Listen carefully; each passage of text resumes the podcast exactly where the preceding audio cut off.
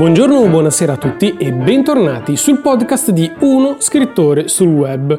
E siccome mi piace fare le cose in ritardo, ho scoperto un canale che a sua volta ha fatto un book tag in ritardo e quindi io lo faccio in ritardo sul ritardo.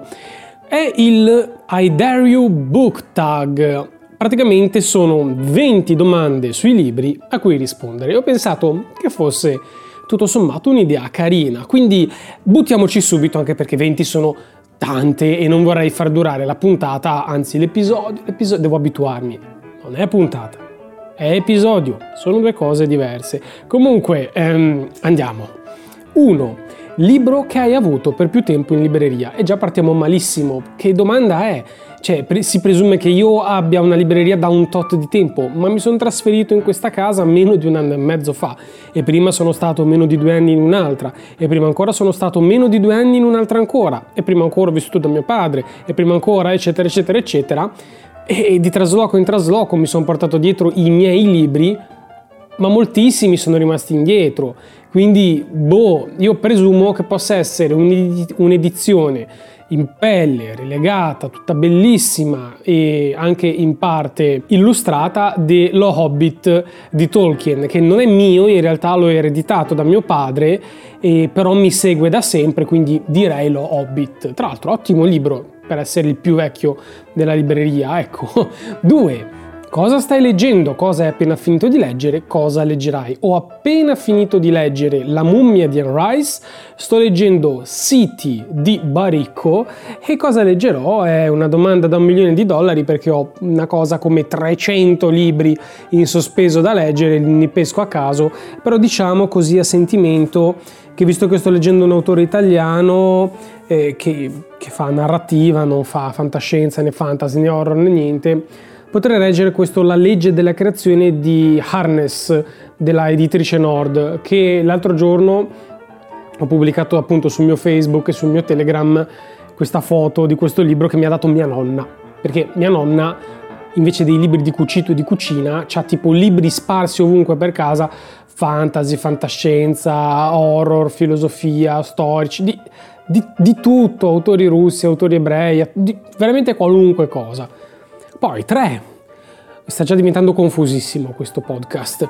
3. Un libro che tutti hanno amato e che tu odi. Beh, è molto difficile in realtà questa cosa perché io ho detestato un sacco di libri che sono diventati molto popolari, come per esempio Twilight o 50 sfumature di grigio e diciamo quei, quei libri lì eh, però sono libri comunque controversi che hanno sia tanta gente che li adora e tanta gente che li odia.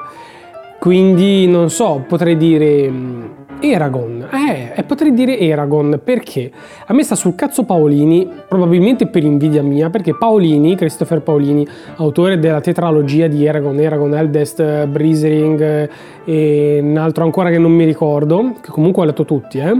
Ci tengo a specificare che prima di criticare ha scritto questo mediocre libro fantasy, Eragon il primo, che ci sta perché era un ragazzino, aveva la stessa età che avevo io quando ho scritto il mio primo romanzo e l'ho pubblicato. E la differenza tra me e lui è che io vivevo in paese, sono stato scoperto da una piccola casa editrice locale che ha fatto quel che poteva, ha stampato 500 copie, mi ha portato in un paio di posti a promuoverlo ed è finita lì. Paolini invece era figlio di due che possedevano una casa editrice, quindi anche soltanto pensate il livello di qualità del contenuto, dell'editing e così via, fatto da una vera casa editrice, tra l'altro genitori dell'autore e tutto, quindi poteva aver scritto la merda atomica che tanto un editor gliel'avrebbe messa a posto, io questo non lo posso sapere naturalmente, sono illazioni ha avuto veramente un culo pazzesco e lo detesto ancora di più perché avendo avuto il culo che ha avuto, nel momento in cui ha potuto pubblicare tutti e quattro i suoi volumi, ha ben pensato che fu di scriverne uno più brutto di quello precedente. Cioè, sono veramente una spirale discendente pazzesca i quattro volumi di Eragon ed è un peccato perché in realtà eh, Paolini si trova nel periodo di crescita. No, in teoria avrebbe dovuto migliorare come autore, non peggiorare, quindi vaffanculo, Eragon vaffanculo Paolini. Poi un libro che dici sempre che leggerai e che boh, forse non leggerai mai, la Bibbia. La Bibbia ho detto un sacco di volte che l'avrei letto cercando di approcciarmi al, al libro come come, come, un libro, non a un libro sacro e tutte le volte che provo a iniziarla, ormai capita molto di rado, mi uccide in veramente poche decine di pagine perché è una roba, parto dall'inizio, dall'Antico Testamento e comincia che ti spiega come montare le tende e tutte quelle cose lì ed è una roba è una roba devastante, non ce la posso non ce la posso fare. Un altro che ho rinunciato era i versetti satanici, che conosco uno che l'ha letti, mi fa, ho fatto un po' fatica, minchia ho fatto un po' fatica. Sarà che sono 15 anni che dall'ultima volta che ho provato a leggerlo, ma mamma mia, che roba. Comunque, 5. Un libro che ti stai tenendo per la pensione. Ma che domanda del cazzo è? Ma non so neanche se ci arrivo alla pensione. E comunque non mi sto tenendo nessun libro da parte. Io ce li ho e li leggo. Fine, in disordine, in maniera del tutto incoerente, non mi sto tenendo nessun libro per la pensione. Poi 6. Leggi subito l'ultima pagina del romanzo o la tieni per la fine? Ma per la fine. Io la gente, quella che, che salta i capitoli o legge prima la fine e poi legge il romanzo, proprio non la capisco. Come è possibile una cosa del genere? Cioè, no, no, per la fine. Poi 7. Prefazione, postfazione, note. Sì o no? Sì. Sì. Non sempre, ma 9 volte su 10. Ci sono quelle volte che comincio un libro e ho proprio uno scazzo cosmico, non ho voglia di leggere gente che si fa le seghe su quello che ha scritto l'autore e quindi lo salto. Ma poi me ne pento perché in realtà e mm, spesso sono molto interessanti, spesso ti danno un sacco di informazioni utili e anche a volte delle chiavi di lettura, quindi sì, assolutamente sì. Poi 8. Con quale personaggio cambieresti la tua vita? Mm.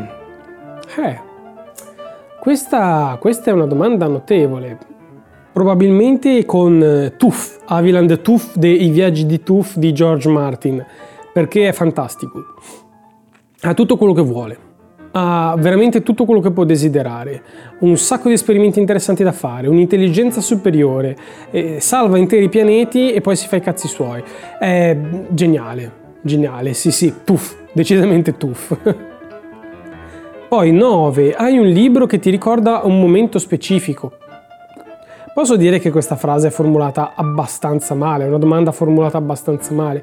Hai un libro che ti ricorda un momento specifico, ma potrei dire che se mi mettessi a leggere Salgari o Fruttore e Lucentini sicuramente avrei dei violentissimi flashback alla Ratatouille della mia infanzia, considerando che sono libri che leggevo durante la mia infanzia. Un po' l'Hobbit, anche mi fa quella sensazione perché di nuovo l'ho letto che avevo 8 anni la prima volta, quindi sapete è come, quando, è come quando si va in un posto dove magari sei stato durante l'infanzia e non ci vai da tanti anni e l'odore ti, ti, ti veramente ti risucchia all'indietro nel tempo perché è l'odore tipico di quel posto. Per me è Sestri Levante, qua in Liguria. Sestri Levante è il posto dove quando ero bambino andavo in vacanza al mare con la famiglia e ha un odore caratteristico di luogo di mare. Vivo a Genova io, eh?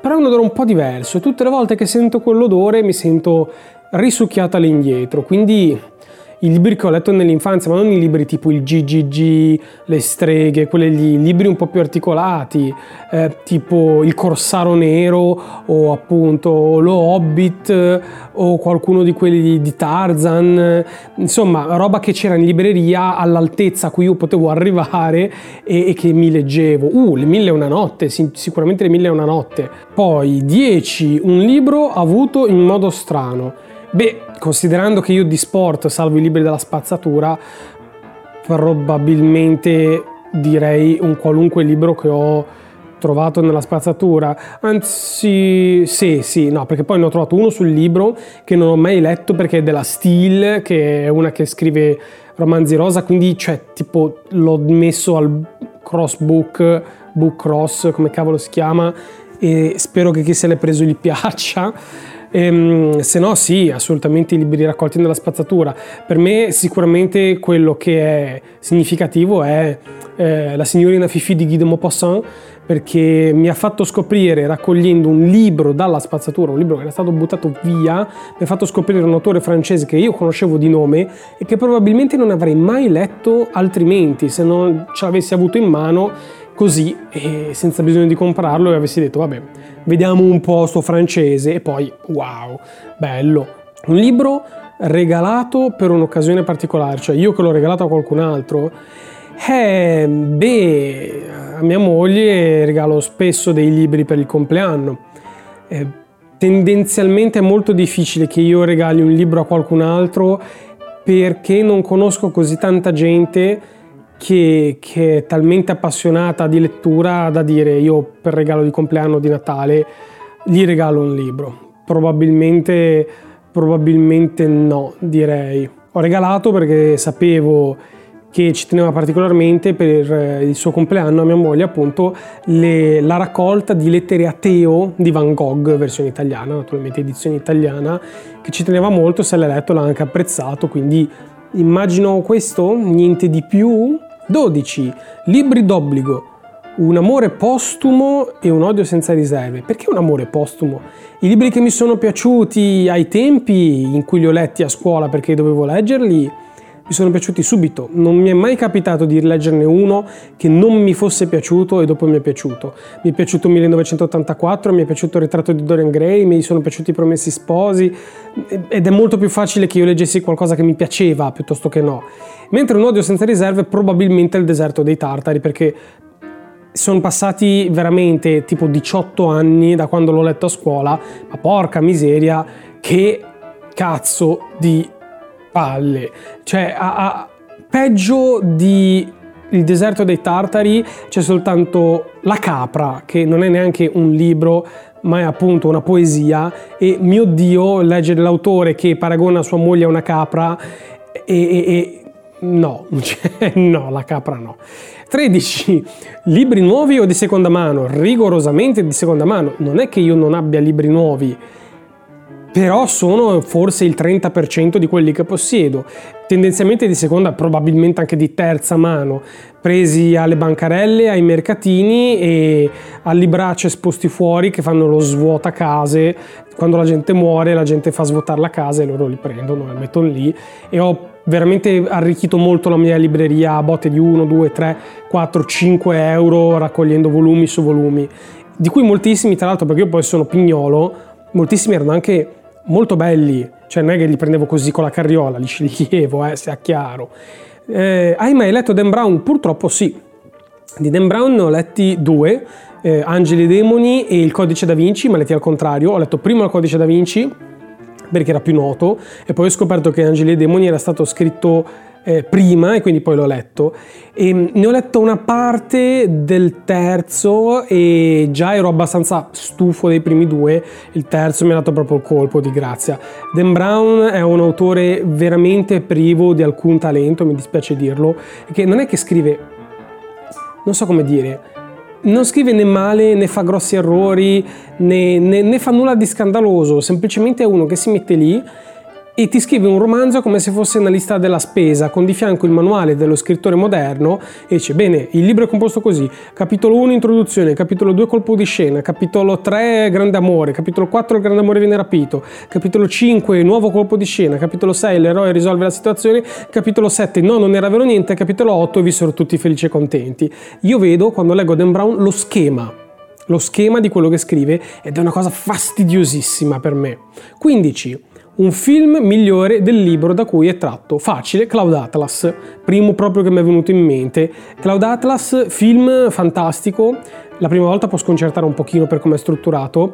Il libro è, benché assolutamente la stessa cosa, perché Cloud Atlas cerca di essere il più aderente possibile a, al libro, il libro è strutturato in una maniera molto più noiosa. Il film è un, un susseguirsi di pezzettini di scene ambientate in vari luoghi e tempi con altri personaggi correlati tra loro ed è molto frenetico da quel punto di vista. Scena, poi un'altra scena, poi un'altra scena, poi un'altra scena. Eh, Claudia Trassi, il libro invece è una, una, parabola ascendente. Prima sale, no? continuano ad aumentare personaggi, aumentare personaggi, aumentare personaggi, aumentare personaggi, poi discende, comincia a scendere e comincia ad eliminarli, eliminarli, eliminarli, eliminarli finché non ne rimane solo uno. Ma come progressione secondo me è un botto meno interessante un botto meno interessante del, del film e quindi Cloud Atlas. Una lettura 16 che ti ha fatto venire fame.